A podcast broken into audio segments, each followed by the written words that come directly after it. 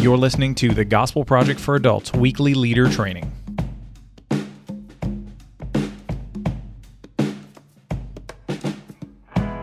Welcome to the Gospel Project for Adults weekly leader training. I'm Aaron Armstrong, and this week your group is kicking off Unit 3 of the Gospel Project for Adults, which is called I Will Make Your Name Great. This unit covers the time of the patriarchs of Abraham, Isaac, and Jacob as it surveys Genesis 12 through 50 over six sessions. So, kind of ambitious, but it's going to be really great. Session one is called A People Promised and focuses on God's establishing a covenant people through whom he would bring blessing to the world. And here are three things that you need to know, read, and do as you prepare for this week's session. First, because this session is about God establishing a covenant with imperfect people, it leans heavily into an essential doctrine called the people of God. We've included a video explanation that you can share with your group as well as play in your group time in the additional resources. Uh, the reason that this is important enough to mention here is, is that God's covenant is central to what makes us God's people.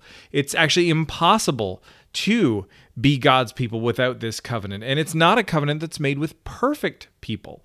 As we see in Abraham's story and in our own lives, Abraham certainly wasn't a perfect person. He was far from it. And, and that's true of us as well. So, as you prepare, spend some time reading the definition that's found on page 98 of your leader guide. Watch the video. Go back through the Heart of the Story podcast archives. You can find a more detailed discussion on this doctrine there.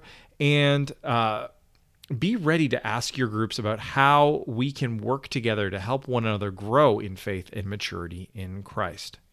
For something to read this week, I would first encourage you to read the illustration about genealogies on page 101 of your leader guide. This is a helpful overview of their purpose and the good news that we can find in them. And, and it'll be a great thing that you can share with your group as well in that time. Second, read the article linked in the additional resources called When God Calls by David McLemore. This is a beautiful meditation on uh, on, on the key passage that we're studying in this session itself and a call toward personal belief that will stir your affections and provide some additional flavor for your personal benefit for you and for your study time with your group as well. And so here's actually one of my favorite excerpts from this article. How does one's faith become one's own? By believing God's word at the deepest personal level. When what God says stops becoming a theory and becomes a reality, when you stop thinking about obeying God and begin to obey, when you forsake your plans for your life and accept God's, you know you've stepped across the line from unfaith to faith. When you hear God's word as a word for you, you step over the line of unbelief into belief. And that's what Abraham does in Genesis 12 1 through 9.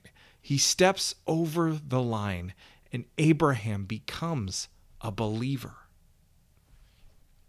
Finally, as you prepare for this session, I would encourage you to watch the video of a talk by Dhati Lewis in the additional resources for this session called The Mission of God. This video is a uh, message that was delivered at the 2016 Legacy Disciple Conference that focuses on God's call and covenant with Abraham and how it shapes our understanding of our mission uh, that we're called to be a part of. So, watch that video, even if it's just to feed your soul for, for your own good and your own benefit. And be encouraged as you seek to inspire your groups to live on gospel mission wherever they are and wherever they are sent. Thanks for listening to this week's leader training for the Gospel Project for Adults. For more resources to help you focus your ministry on the gospel, please visit gospelproject.com.